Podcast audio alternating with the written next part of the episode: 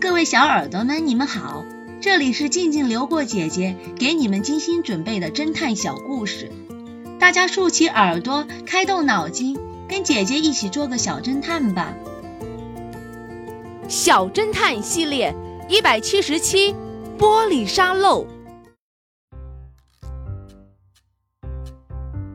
麦克是一名怪盗，他总是偷偷的潜入别人家，打开保险箱。却不偷走里面的东西。自从他被 X 神探抓住，坐牢出狱之后，就改邪归正，当起了开锁专家。到目前为止，不管是传统的机械保险箱，还是拥有先进电子密码、智能卡的保险箱，都难不住他。一个冬日的下午，麦克正在街上闲逛。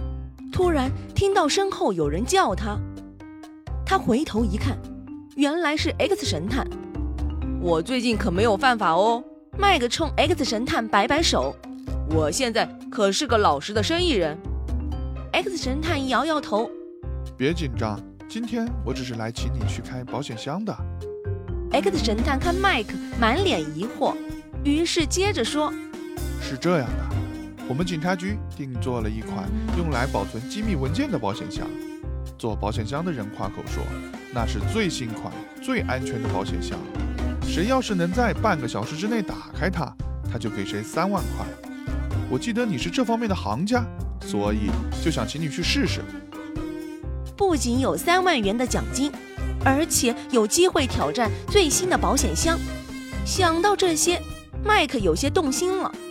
他对自己的开锁技艺绝对的自信，绝大多数看起来十分坚固的保险箱，他只要花几分钟就可以轻松的打开。即使是结构最复杂的保险箱，他也能在二十五分钟内搞定。于是，他和 X 神探一起来到了警察局，用金刚铸造的保险箱就摆放在警察局长的办公桌上。保险箱配备了精密的机械锁和电子密码锁，看起来很难下手。由于天气很冷，麦克在壁炉旁暖了暖手，立刻开始行动。由于办公室内没有钟表，厂商代表用一只玻璃沙漏来计时。一开始，麦克觉得有些棘手。他尝试了好多种方法，才摸清了开锁的门道。就在他快要打开保险箱时，厂商代表示意他暂停。干什么？三十分钟应该还没有到吧？麦克十分相信自己对时间的判断，因此不解地问道：“不，你看，沙子已经漏完了，在场的人都能证明。”厂商代表说道：“没错，你们保险箱质量很好，警方愿意和你们合作，合作愉快。”警察局长笑着说。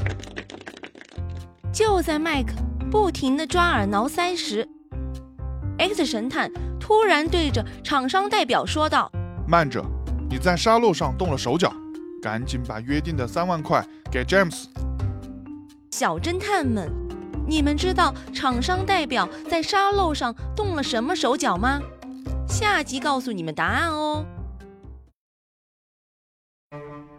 救命的闹钟，这个故事的真相是：只要善于观察的人都知道，闹钟的指针上都有夜光粉，方便晚上的时候看时间。长期不用的话，闹钟的荧光会暗淡，甚至看不到。而刚刚被床头灯的灯光照射过的夜光粉却非常亮，X 神探看到了发亮的夜光粉，就猜到了肯定是刚刚受过灯光的刺激，所以 X 神探知道有人来过他的房间。